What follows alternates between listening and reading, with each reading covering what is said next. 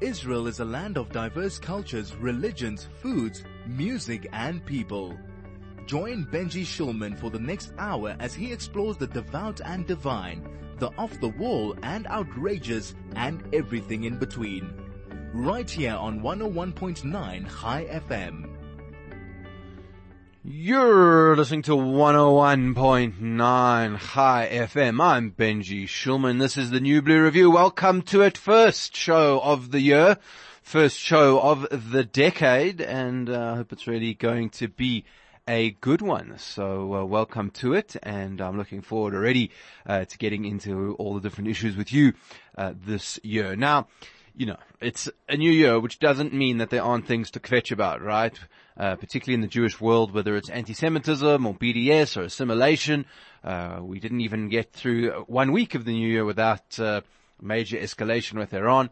There are lots of things to worry about in the Jewish world. But I'm not going to talk about that today because we have a whole year on which to talk about all sorts of serious and, more importantly, negative things, because they do affect us and we do need to know about them. But given this is the first show of the new year, the first show of the new decade, I thought that we're going to start off on a positive note. We're going to be starting off looking at where things are going right and what are the things that are going to be affecting us in a positive way in the coming year and the coming decade, based on trends from the previous decade. So just after the break, after I come back, we are going to be doing the top 5 things that are affecting the world and the Jewish world positively in 2020 going forward. This is the New Blue Review with Benji Shulman. Back with the 101.9 Chai FM, looking at the top 5 things of 2020 that are going to be affecting you, me, and everyone in a positive manner.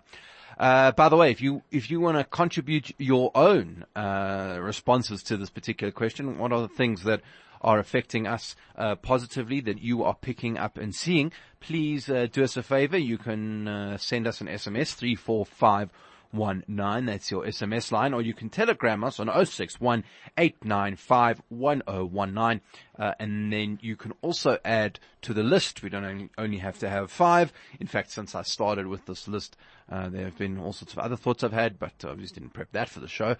So we're just going to have to stick to 5 for the moment. So what's coming up first on our list today?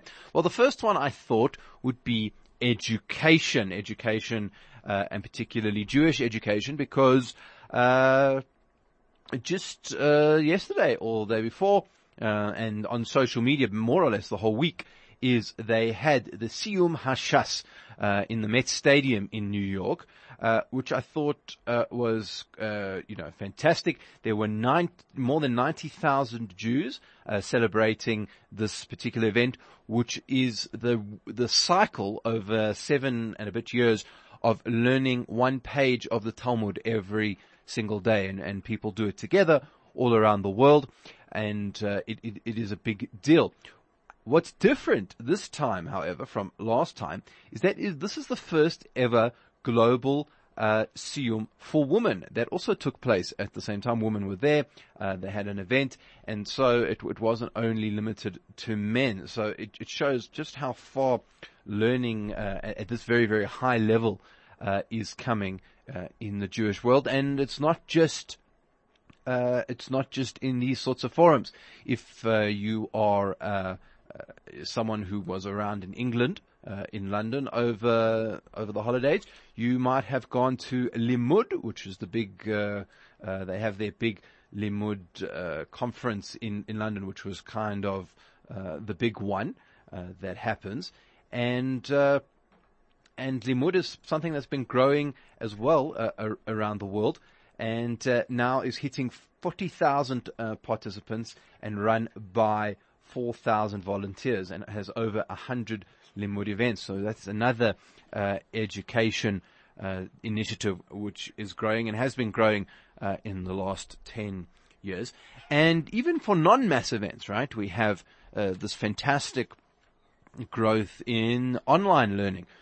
So you can now download apps. There's a great app called 929, which helps you learn Torah. There's educational apps. We've had, for example, Jewish Interactive, which is a South African company, on the program before, and they do apps for kids and that allow them to learn about all the different aspects of Jewish culture as they're growing up in a fun and interactive way, and it really brings education to life in a way that the traditional classroom.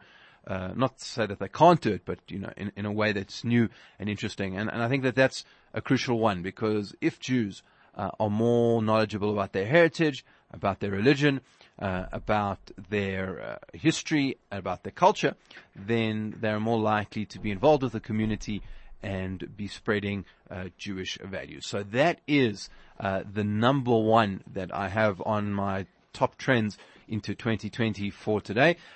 We are seeing some interesting trends in education, and I'm hoping that that is going to continue.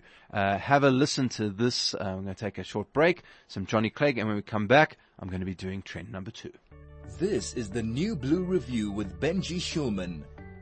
Back with 101.9 Chai FM. I'm Benji Shulman on the New Blue Review, giving you the five top trends for 2020 that are impacting the Jewish world and the world around in a positive way. And if you want to be part of the conversation, you can SMS us on 34519, or you can telegram us on 0618951019. Number two. So if number one was education and people being actively involved in learning and engaging, then I think number two has to be the explosion in Jewish and Israeli culture in the last few years. I don't think we've really seen anything like it, not in quite some time. And it really is quite remarkable whether you're going to see movies on Jewish themes, or reading Jewish books, or listening to podcasts, or music, or series on Netflix. The Jewish world is producing some really compelling content. In the last year, for example, we had Sacha Baron Cohen with his Netflix series The Spy. We've had a number of very interesting books that are continuously being produced on a range of different topics. There are, of course, podcasts. We've had on this show the producer of Israel's Story, which is a very well-renowned podcast dealing with it's a documentary podcast dealing with issues in Israel. We had Mishy Harman on the show talking about his production and the stories that he's finding in Israel and around the world. We've had the Gilad Halpern from the Jewish Review of Books, the Tel Aviv Review of Books, talking about that project that he's been setting up, looking at Jewish literature, and we've spoken a little bit about that as well.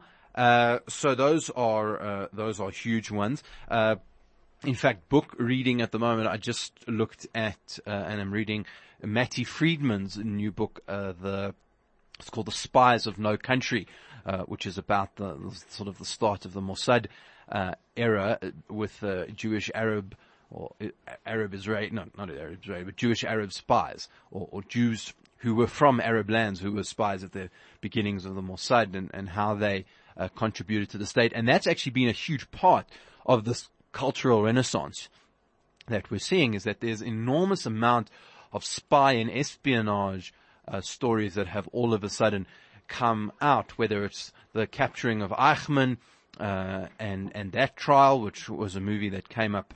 Originally the book was The House on Garibaldi Street, and now it got made into a movie, or Fauda, which is about the Israeli-Palestinian conflict, which has spawned a range of different other ones. So there's a huge amount of interest in Israeli espionage, which traditionally was something very secret, and now is being seen as something very interesting for people. So I think that is something else which is an unusual trend in this particular arena.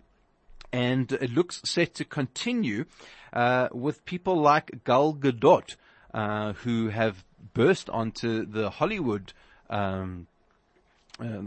stages with a number of roles, and it looks like she's going to be doing a number of other different ones in the coming years. apparently she signed up for two shows, one which is about a Polish righteous amongst the nations, someone who saved many, many Jews in Poland, and she's going to be doing a film about that, and also a film about an Israel. Apparently, it's a book that is an Israeli set work, which is about a romantic relationship between an Israeli and a Palestinian, which is in the set work, and she's going to be making a movie about that. So I think that, we have a lot to look forward to. And on the musical side, we have the most amazing opportunity here in this community to get the best, Israeli and Jewish music that's out there. I can tell you, I happened to be in Israel towards the end of last year, and I sat down at a very hip cafe in Tel Aviv, which I should point out I did not go to because I thought it was hip. It was because a Tel Avivian told me so, so therefore it had to be. And they were playing a song that you would have heard here on Chai FM on a regular basis. And, in the sort of 10 plus years that Chai FM has been around, we have been bringing you Jewish and Israeli music. And that has only just improved, particularly in the last few years. And it is exactly, and sometimes more so, the kind of music that you'll find on Israeli stations and Jewish stations around the world, and on our station for sure. We have a fantastic music guy who brings you all of that, and so you can have the opportunity to get the best of Jewish and Israeli music, which I think is a real plus on our station. So I think that is going to be a trend that continues for 2020. Karen apparently agrees. She has SMSing saying, hey Benji, happy 2020. Great insights so far from Karen. Thank you so much, Karen. I really appreciate the fact that you took some time. She also agrees with me, by the way, that our music is excellent. So that is fantastic. If you want to add to the list with Karen, you can let us know, 061-895-1019, or you can SMS us on 34519. Now, talking about that fantastic music, let's get back to it for a moment with some Moshe Peretz. This is the New Blue Review with Benji Shulman. That was Moshe Peretz, Flight 5325 on 101.9 Chai FM. As we look at the top 5 trends of running up to 2020 and beyond that are going to be positively affecting the world for hopefully this year and the next decade. So, number 1 was education. Number 2 was culture. Number 3. Well, number 3 might seem like a bit of a counterintuitive one, but we're going to put it in anyway. And I'm going to put number 3 as the fight against anti-Semitism. Now, I suppose you could see that as a negative, because obviously if you're fighting anti-Semitism, it means there's more of it. And there certainly is. There's no doubt about that at the moment. But what's very interesting for me is that it looks as though the Jewish world is starting to get a little bit better at fighting this. I mean, cast your mind back, for example, to 2001 and the Durban Conference, where the sort of attacks on Israel really began, and the whole genesis of the BDS movement began. And, I think that the Jewish world and Israel was not completely prepared for what happened at that event, and didn't really know how to react. Now, we're talking nearly 20 years ago, and the situation is completely different. In that time, Jewish organizations around the world have started to build a network. They've started to build a response infrastructure. They started to proactively go after certain issues. And slowly but surely, although there's more anti-Semitism, Jews are more effective at actually fighting it. And I think that that's a real positive. So a great example, I think, is Britain, where we had this real, real challenge and a real, real potential for the Labour Party, which is traditionally been the home of the Jewish community there politically in Britain, to be not only taken over by an anti-Semite supporting personality in the shape of Jeremy Corbyn, but for that potentially to even be a member of the government and to be head of it. And the Jewish community, who in London is sort of often satirized as being keep your head low, keep quiet, keep stum, and sort of fight quietly, really did an amazing job in getting together, protesting, focusing on the issues, digging up all of Jeremy Corbyn's problematic things that he said, of which there had been a lot, and really driving this issue in public as an issue of anti-Semitism that had to be dealt with by the British public. And it was a nasty fight, and it was horrible, and a lot of Jewish MPs eventually resigned from the party over anti-Semitism. But in the end of the day, they put up a good fight, and I think in some measure you saw this as part of the collapse that Jeremy Corbyn had in his election. This march that we saw in the USA just yesterday, I think, is a very good sign. The Americans are a massively powerful Jewish community. They have all sorts of resources in terms of money and political expertise, but there hasn't been the requisite, I think, united approach and solidarity for Jews across the spectrum that we needed in order to really start fighting things. I've heard complaints about this from a number of Jewish quarters. And so hopefully this is a start of American Jewry getting better at this and more united and understanding this is not a strictly a political issue. Israel has also started to wake up to the fact that this is not just a diaspora problem and has started to put some things in place that can help us fight this particular scourge. In South Africa, we had a very successful, but a successful fight against the boycott motion at UCT. And if you compare that, to example, 10 years ago, where the similar fight against UJ took place, it was a completely different aspect and was much more organized. So I think that there is lots of positives around that. And I couldn't cover this topic without also bringing to light the issue of allies and people who are becoming more and more aligned to the Jewish cause. Obviously in South Africa, for example, in the last 10 years, we've seen an enormous growth in the number of Christians in South Africa that are being supportive of Israel and supportive of the Jewish community. And they're obviously very loud and they have a lot to say. But I think that what people don't realize is that it's not just the sort of hardcore Jewish supporters which we've seen in the last 10 years, which obviously are very welcome, and we appreciate any friends we can get in this particular fight. But you've seen a lot of countries and places that traditionally were anti-Israel that have not suddenly become pro, but have just sort of gone quiet. The most obvious of these, of course, is in the Arab world, where the fear of Iran has meant that Arab states who literally for the last 75 years have more or less been completely at war with Israel, are seeing Israel as a ally in the fight against extremism and as a potential way to really help them integrate into their populations into the modern world. So I think that that's very positive.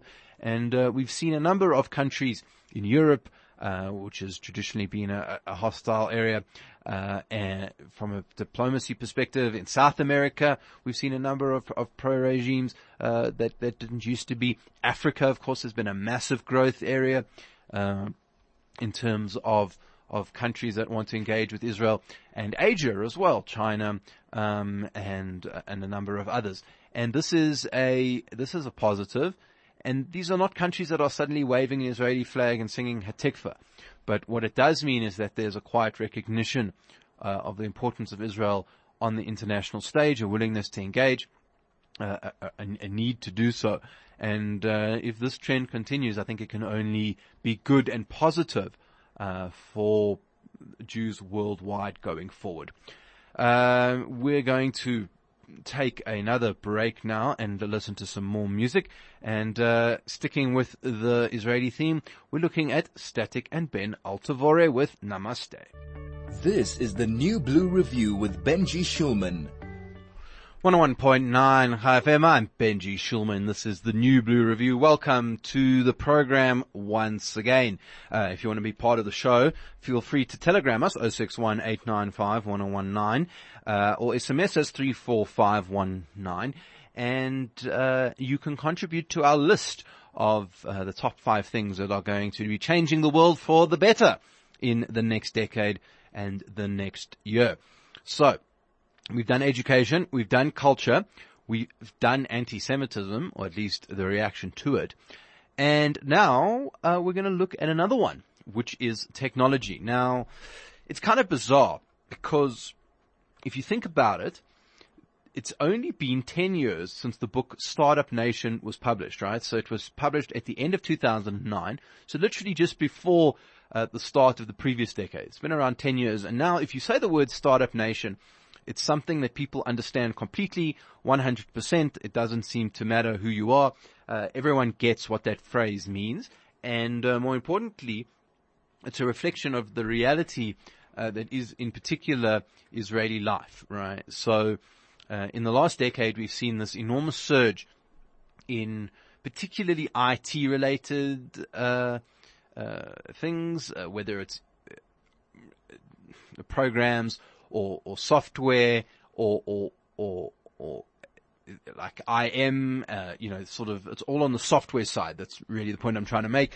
And that's why we've seen the surge of companies coming into Israel, people like Intel and Google and pretty much all of the big kids when it comes to IT research now have R&D centers in Israel because of the programming and tech side of the country, and that's also why Israel's become so big on cyber. Now, if that was just part of the story, I don't think I could do it in this segment because we're looking at new trends. But I think that what's really interesting is now the confluence from strictly IT-related work and innovation in this respect to how that's starting to affect Tikkun Olam and the changing of the world for the better. If you have an opportunity, you should do yourself a favor and go to the Peretz Center for Peace and Innovation, which is in Jaffa. It's a sort of museum stroke center involved with innovation. It's a really a remarkable place.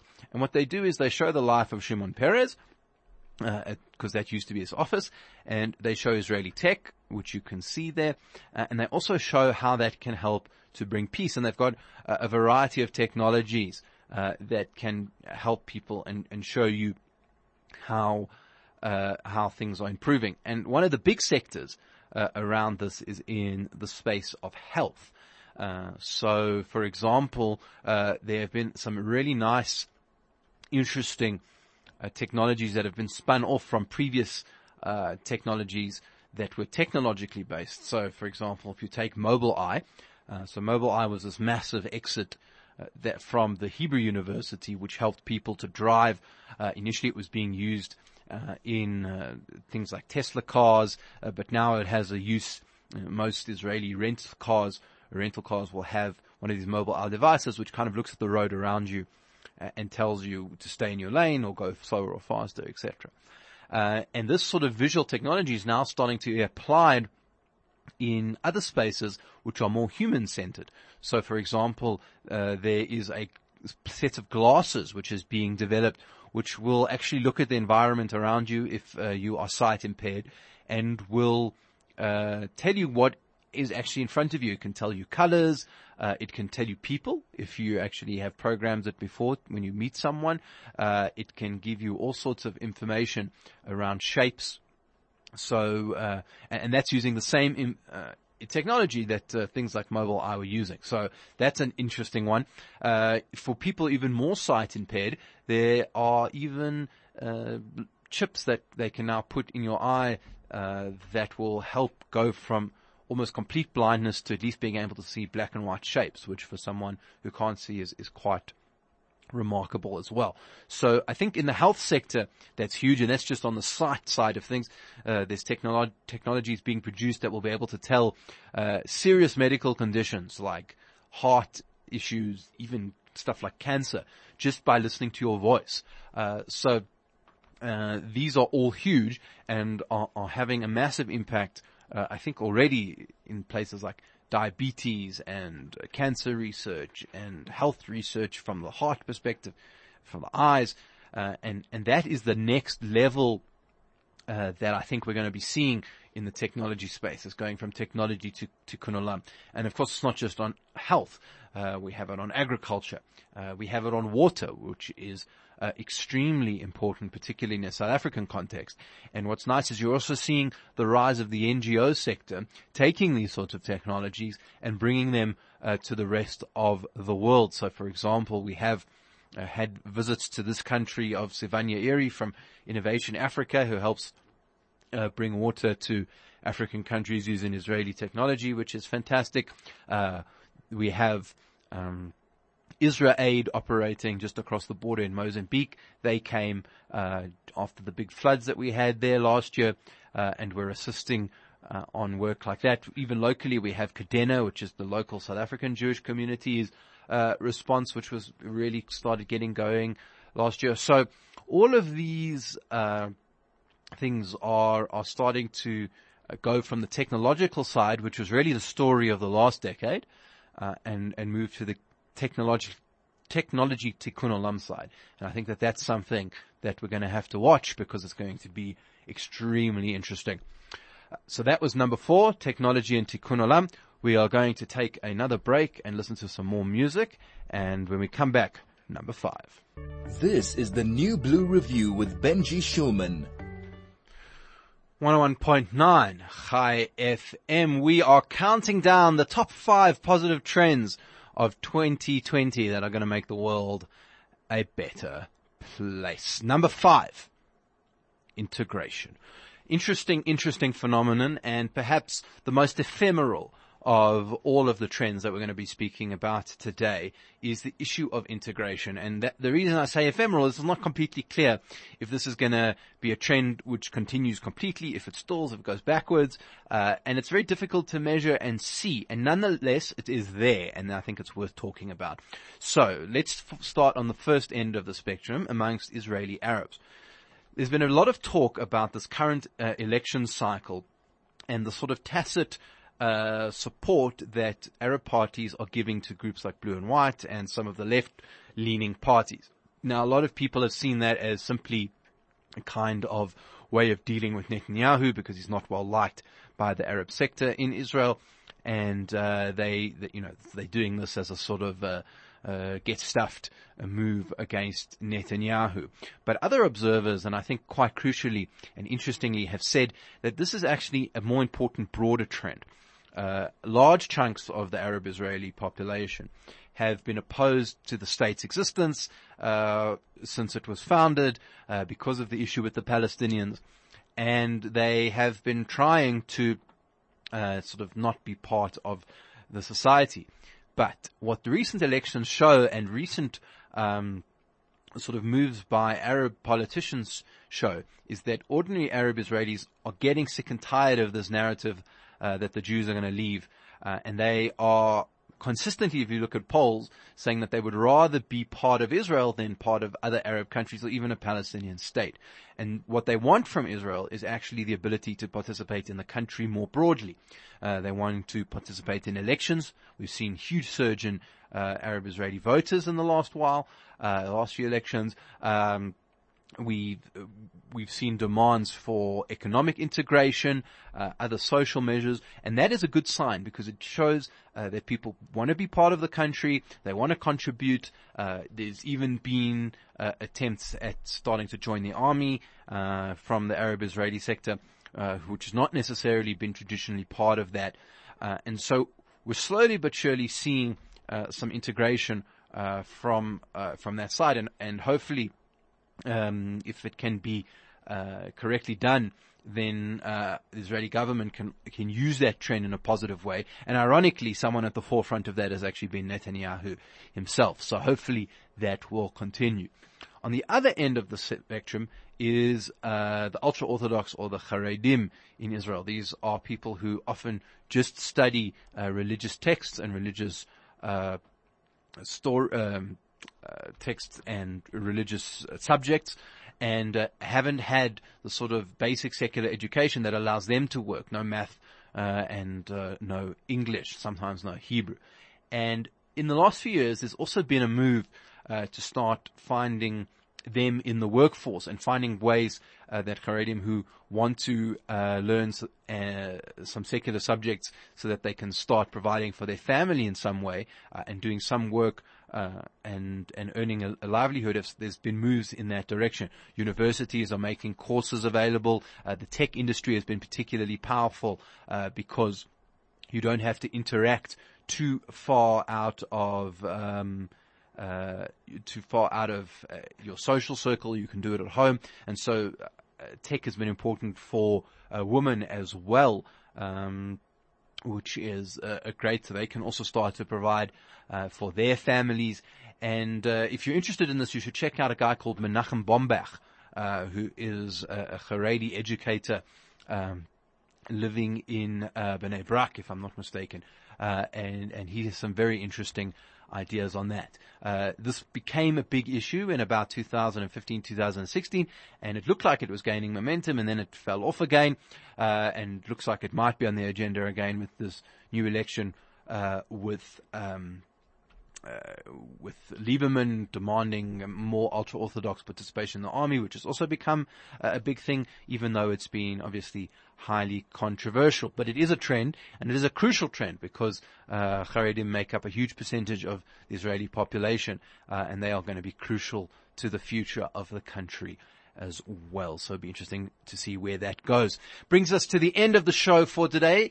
Hope you enjoyed it, and hope you found it useful and interesting. And hopefully the rest of the year we're going to be bringing you shows which you will find useful and interesting as well. Thank you to everyone who helps put the show together, to Mandy, who is on our production side, Vusi, who does the sound, and Craig, who pushes all the big red buttons. That's me from the New Blue Review for 2020, show number 1. We'll chat to you next week.